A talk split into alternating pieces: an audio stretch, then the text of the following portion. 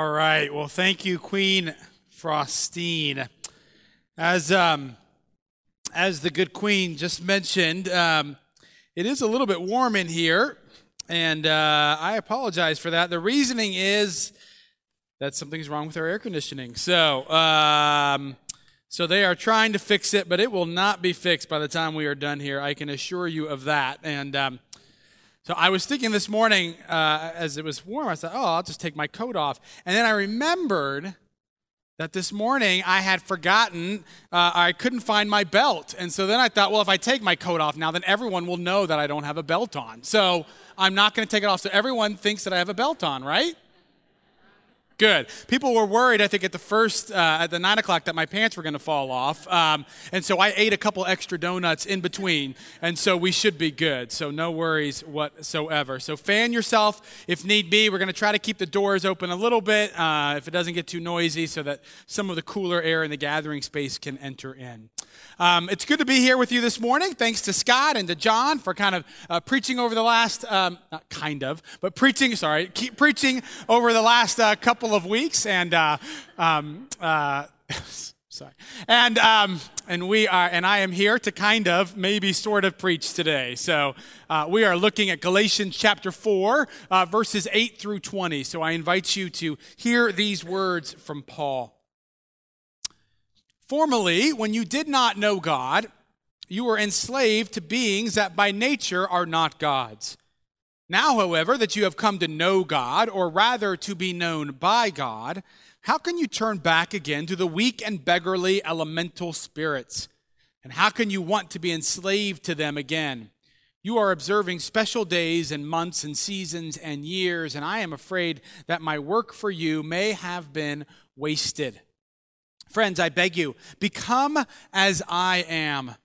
For I also have become as you are. You have done me no wrong. You know that it was because of a physical infirmity that I announced the gospel to you. Though my condition put you to the test, you did not scorn or despise me, but welcomed me as an angel of God, as Christ Jesus. And what has become of the goodwill you felt? For I testify that, had it been possible, you would have torn out your eyes and given them to me. And have I now become your enemy by telling you the truth?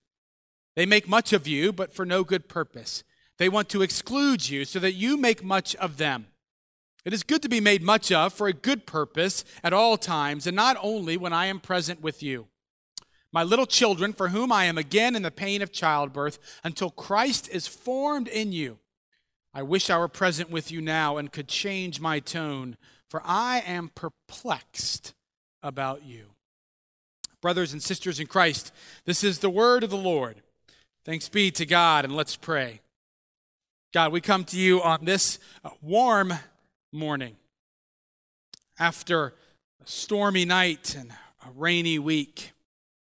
We are reminded that in you we find our true shelter. So we pray, God, that you would be with us this morning, that you would open up our eyes and our ears to you. And I pray, Lord, that the words of my mouth and the meditation of all of our hearts will be acceptable in your sight, O Lord, our strength and our Redeemer. Amen and amen.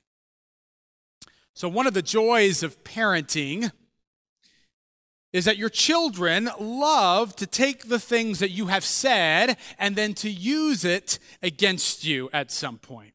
And from what I've heard, this will only grow and crescendo uh, once they hit the high school and college years. But, but even now, for our oldest, uh, uh, Shaughnessy, who is just six, we're already beginning to experience uh, some of that. Several uh, months ago now, she began to say the word uh, stupid and um, stupid this and stupid that, and, and sometimes even referring to her sisters. And so clearly she had learned this uh, from one of her unchurched uh, friends. And so, um, so we said to her finally, we said, look, you know, sweetheart, you can't, you can't keep saying that. You can't say stupid. This is not right. This is not appropriate. So you need to stop. And so she, uh, uh, she seemed to get it, right, which was good. And so, uh, uh, but then, and maybe you can uh, relate to this, something would happen, right? That perhaps the remote control wouldn't work or something, right? And so Megan or I would be sitting there, we'd be trying to, you know, what's wrong with this thing? And, and we'd be getting more and more frustrated until eventually, of course, we would say something like,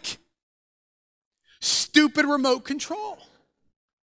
And my eldest, who has a flair for the dramatic, would let out this, oh, and there would be no oxygen in the room at all.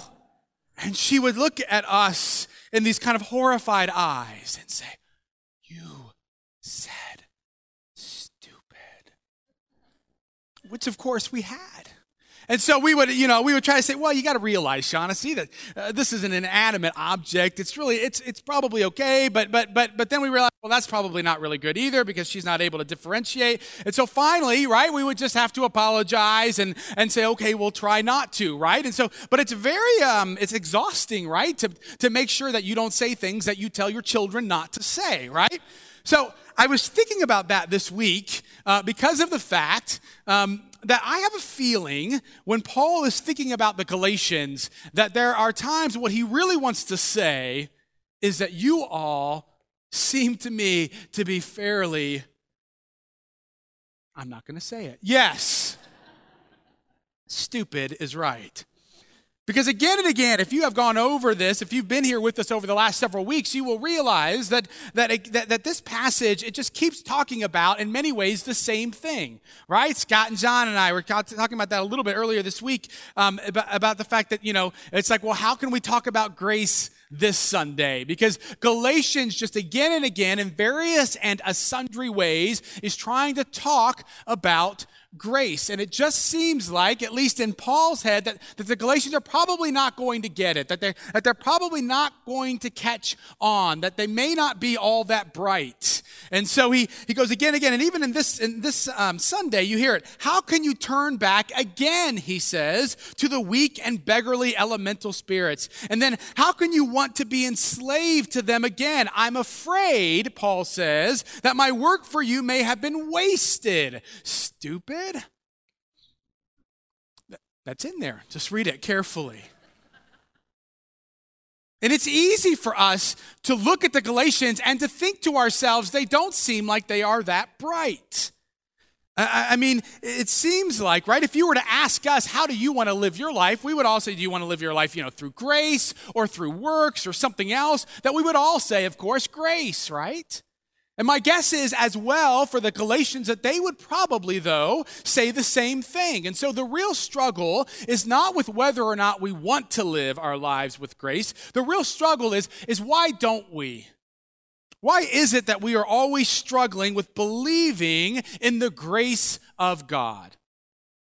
Well, there are probably several reasons, and yet one of them, it seems to me, we see in the ninth verse. You may have heard it. There's a, a bit of a correction that Paul makes as he's writing this particular part of the letter. Because he says to them, uh, You have come to know God, and then he corrects himself and he says, Well, wait, rather to be known by God.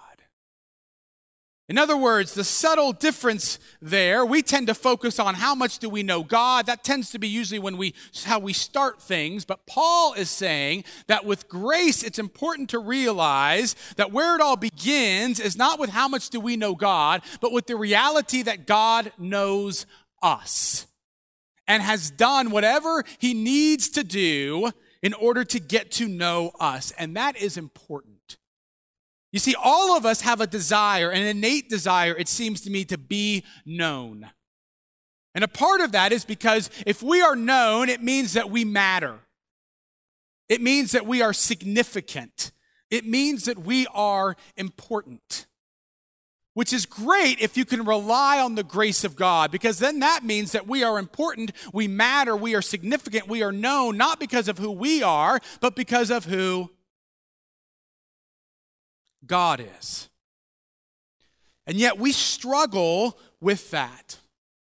For the Galatians, they struggled by, they thought, well, if we can do circumcision, if we can follow a particular calendar, if we can perhaps worship some of these elemental spirits, fire or sun or water, whatever it is, then maybe, then maybe we'll be known by God or by others. Then we'll know that we are important. Then we'll know that we matter. Because it is hard for us, if we are honest, to simply trust and believe that we matter and are important and are known because of who God is. And so we do lots of things to try, in some ways, to substitute for the grace of God. And in so doing, those things inevitably end up enslaving us. So, let's think about what one of those things might be. One of those things for us, it seems to me, is something that Scripture talks about all the time. And the reason why Scripture talks about it all the time is because it knows how easy it is for us to substitute this thing for the grace of God. And that is money. Money is, you know, oftentimes we just think about greed and that this is the reason why, you know, God talks about money. We don't want to be greedy. But really, at the root of it, in many ways, is how easily money can help to shape us and bring us our sense of significance, our sense that we are important, and our sense that we matter, our sense that hopefully we will be known. I feel like I kind of experienced a little bit of this several months ago. I um, got an opportunity to go to a basketball game, the Pacers, and so uh, I met with a few friends. We met uh, downtown, just a few miles away, not far at all from uh, from where the uh, stadium was, and um, so it was great. I don't want to go into all the details, but the point is, that we ended up driving there in a Rolls Royce, right? It was, it was awesome. I mean, so we are driving in this Rolls, right? And I get into the Rolls Royce and I think, well, this is, you know, this is pretty cool, right? I mean, it's nice seats. I mean, this is a nice car. And so, so we start driving and I think, you know what? I wonder, I, I think, I think people will notice us. Oh. I mean, I, this may surprise you.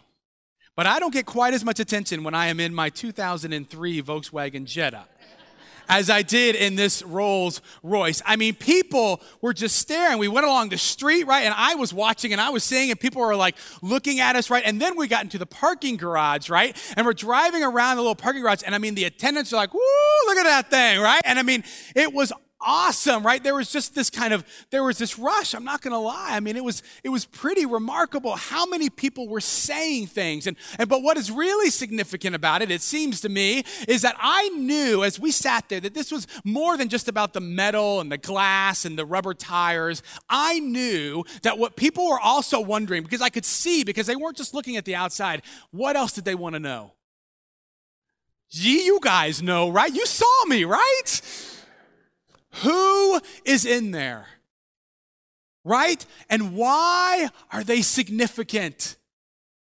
And why are they so important that they get to be in that vehicle? Why do they matter? And I want to know who it is.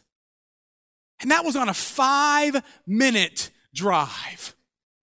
And I was overwhelmed by how cool it all was right? Which is why God would never allow me to have a Rolls Royce, right? Now, I think I can handle a BMW or an Audi. I've talked to him about that. I think I'm okay with that. But the reality is, right, as I caught it in just that glimpse, that if I did own that and that, that was my life and I was living in that way, right? And if I was always thinking about that, that it would begin to consume me. Now, that's just me, and not everyone is like me. But I realize that, right, this isn't necessary. This isn't about having money. It's the question that everyone here who has money, what you have to do is you have to constantly be asking yourself, this is vital. I want you to know this. It, what is it that is giving me a sense of importance? What is it that is giving me a sense of significance? And is it this or is it the grace of Jesus? Am I finding my significance and that I matter, not in what I have or how others are looking at me because of what I have, but in God and God alone? And that's a vital question for people like us to ask. It's not just money, of course. It's something else that I've talked about a fair amount already and probably will continue to talk about. I feel like I can. I've got, I've got some credibility here, which is that children right? Children can easily become a substitute for our significance in God. Children in our area can easily become what makes us important, what makes us matter, what makes us feel significant, and even how we are known. Right? If you don't believe me, go to, go to Lions Park or Carmel Park District, wherever it is, go to a sporting event where you see kids playing and watch the parents. Watch how into the game and overly into the game these parents can be. And it doesn't take long to realize that this is not just about that little 10 year old boy and him hitting a pitch or being called out. This is about the parent and the significance that they are feeling about what's going on there or the pressure, right, that, that, that we feel in terms of making sure that everyone, or that we're putting on kids in terms of the grades that they're getting, right? I mean, I get this. Again, my daughter just got through with kindergarten, but already, right, we're about to go on a little trip, and I said to her, You got your math flashcards in that van? Because we're going to be going over those things on this trip, right? But there's a sense, right, already that I'm like, that I'm like feeling like, however she does, that's how I'm doing. And it's a direct reflection. Now, that's not to say that children should be unimportant. By no means. Children are incredibly important. However, if they are how we are getting our significance and that we matter and that we are important, then they will end up enslaving us. And we will end up trying to control them rather than simply celebrating them, loving them as the children that they are. Perhaps, though, the most subtle and dangerous way that we try to be known by God or to feel like we are known or to have significance or to matter is by the work that we do for God. In other words, the work of the church. Now, this is dangerous because this is really important for us.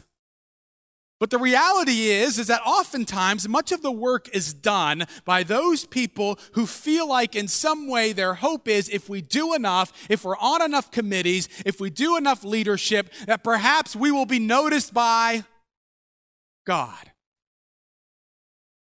That we will be known by God, that it will give us some sense of significance, that God will recognize us and say, Oh, I see, I see what you're doing. Probably most pastors, including myself, got into the pastorate with some small hope of that. Perhaps if I do this, if I if I preach just perfectly, right? Then not only will I get significance from the folks here, but God will notice me as well. Now, again, the desire is not for me to get you all to get off committees or to stop leading. We need you to do that, right? I only heard a couple rights. We need you to do that. Thank you. But is again to say, just like with money, just like with children, is this where I am finding my significance? Is this where is this where I believe? Why am I doing what I am doing? Why do I have what I have? Why am I rearing my children the way I am rearing our children? Whatever it might be, to constantly be reflecting is my significance coming from who I am and what I'm doing, or is it coming for who I am in God and for what God has done for me. This is what it means to live and to understand the grace of God. And anytime we allow any of those other things to take precedent, then we are being enslaved by them.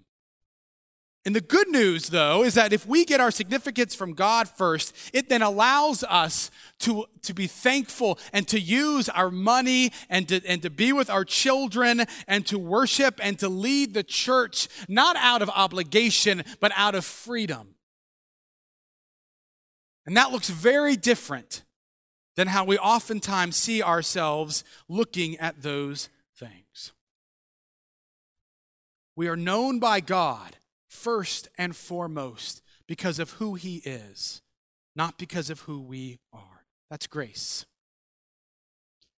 Now, it would be easy, of course, for us to end right there, but because we've talked about grace so much, I thought I would also point out one other thing about this passage that I found to be somewhat significant. It comes to us in verse 12. It's this line, I hope you heard it, where Paul says, Friends, I beg you, Become as I am. It's not the first time that Paul says something like that. Paul says in, in Corinthians, he, he tells them to follow my example. In Thessalonians, he said that they know they should imitate him. And in Philippians, he says that they should do everything that they have heard and seen Paul do. Paul is begging them, be like me, imitate me. And quite frankly, that's a little off putting. In fact, commentary after commentary kept saying, kept kind of almost apologizing for Paul. Well, you know, I realize that sounds a little bit arrogant, but you've got to understand in this day and age, it's really, you know, this is why or that's why. And, and they just kept going back and forth on why it's not nearly as bad as it may sound. But the reality, of course, is that it does make you cringe a little bit. I mean, think about this. If every Sunday, as I gave a charge and a blessing, I stood up here and I said to you, and remember, be like me. I mean, how many of you would come back the next week? No, no, seriously. How many of you would come back? Okay, good. We got one over there. All right, great. Okay, no, no, no, Mark. All right, fine. Um, right? I mean, that would be, you know, you all would say, no, I smell a rat here. Something's wrong. I mean, shouldn't good Christians, right? We should always say, you know, no, be like Jesus. Don't, don't be like me, right? And of course, that makes sense, you know, and, and, and, and we have to understand in context. And oftentimes, Paul, you know, as he says in other places, you know, follow my example as I follow Jesus' example. And, and Paul is not kind of talking about this as some kind of detached despot, you know. He's, you know, he, he clearly loves them, he clearly cares about them. The very last verse of our passage, he uses this great imagery about how he looks at them kind of like a mother giving birth to a child, right? I mean, that's intimate. It's a willingness to suffer suffer. So I get all that. But at the end of the day, he still tells them, be like me. The more I thought about that, I have to be honest with you, the less it began to bother me because the more I realized that perhaps it is at least that question that we should ask ourselves, which is Are we living the kind of life where we would be excited if someone began to imitate us? Think about this for just a moment. How did you come to know Jesus? There are a few of us who perhaps went to a hotel and opened up a drawer and you found the Gideon's Bible and you started reading it like that. There are a few of us who perhaps just happened into a church one day and said, Well, I wonder what this place is. Let's try it out. But most of you, I have a feeling, you learned about Jesus from somebody else a mother or a father or a friend or a coworker.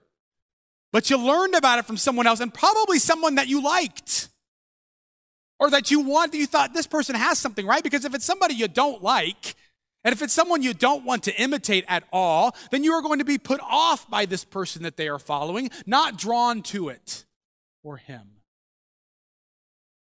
And so perhaps one of the reasons it seems to me, I get why most of us would say, well, it's not very humble for us to say, be like me. But I have a feeling, because I, I kind of believe in the fallenness of humanity, I have a feeling that a part of the reason why we are put off by that is because, quite frankly, we don't want that kind of responsibility. Uh, we don't want to tell people that because then that means we got to step up the game a little bit and that we have to reflect on ourselves and how we are actually living. One of the things that's very fascinating to me is how much money is pumped into how to grow a church. Right? There's lots of great books on it. There's uh, billboards that you can see. There's the websites, right? You know, we've got to figure out how to get the best website. You know, I think you know this. You probably know, right? The best way to help see more people come to Jesus and come to a church. Do you know what it is? Yeah, yeah, you're, you're looking, you're, yeah, look in a mirror. It's a people who are living in such a way full of joy of the grace of Jesus Christ that other people are compelled by their lives and want to know more about why it is that they are living like they are. I don't care what kind of sermon that I preach or Scott preaches or John preaches, it will have nowhere near as much of a challenge and shaping of people and drawing them to Jesus as will a group of people who are living lives that have been touched by the grace of Jesus. And so, the question that I have for you all this morning, and as you go throughout this week, is to ask yourself that very difficult question. This is not to try to make you feel guilty. This is really just for you to kind of reflect on and ask Am I living the kind of life that people would be compelled or would long to imitate? Not because of the car I drive or the house I live in or the family to which I belong, but simply because of the way that you live, of the joy with which you live. Verse 15 could be translated this like this Why have you lost your joy? So, my question for you all this morning is Have you lost that joy? And if so, is it because you've allowed something else to replace the grace? But if you allowed yourself to start living in that joy, do you think that people would begin to be drawn to you so that you can then draw them to Jesus? Are you living a life that people want to imitate? And if not, what might we do differently? What might you do differently? What might I do differently to live in such a way that people would long to know why you have the joy that you have? Sisters and brothers in Christ, I hope and pray that you will ask yourselves that question Am I living the life people would want to imitate? Amen.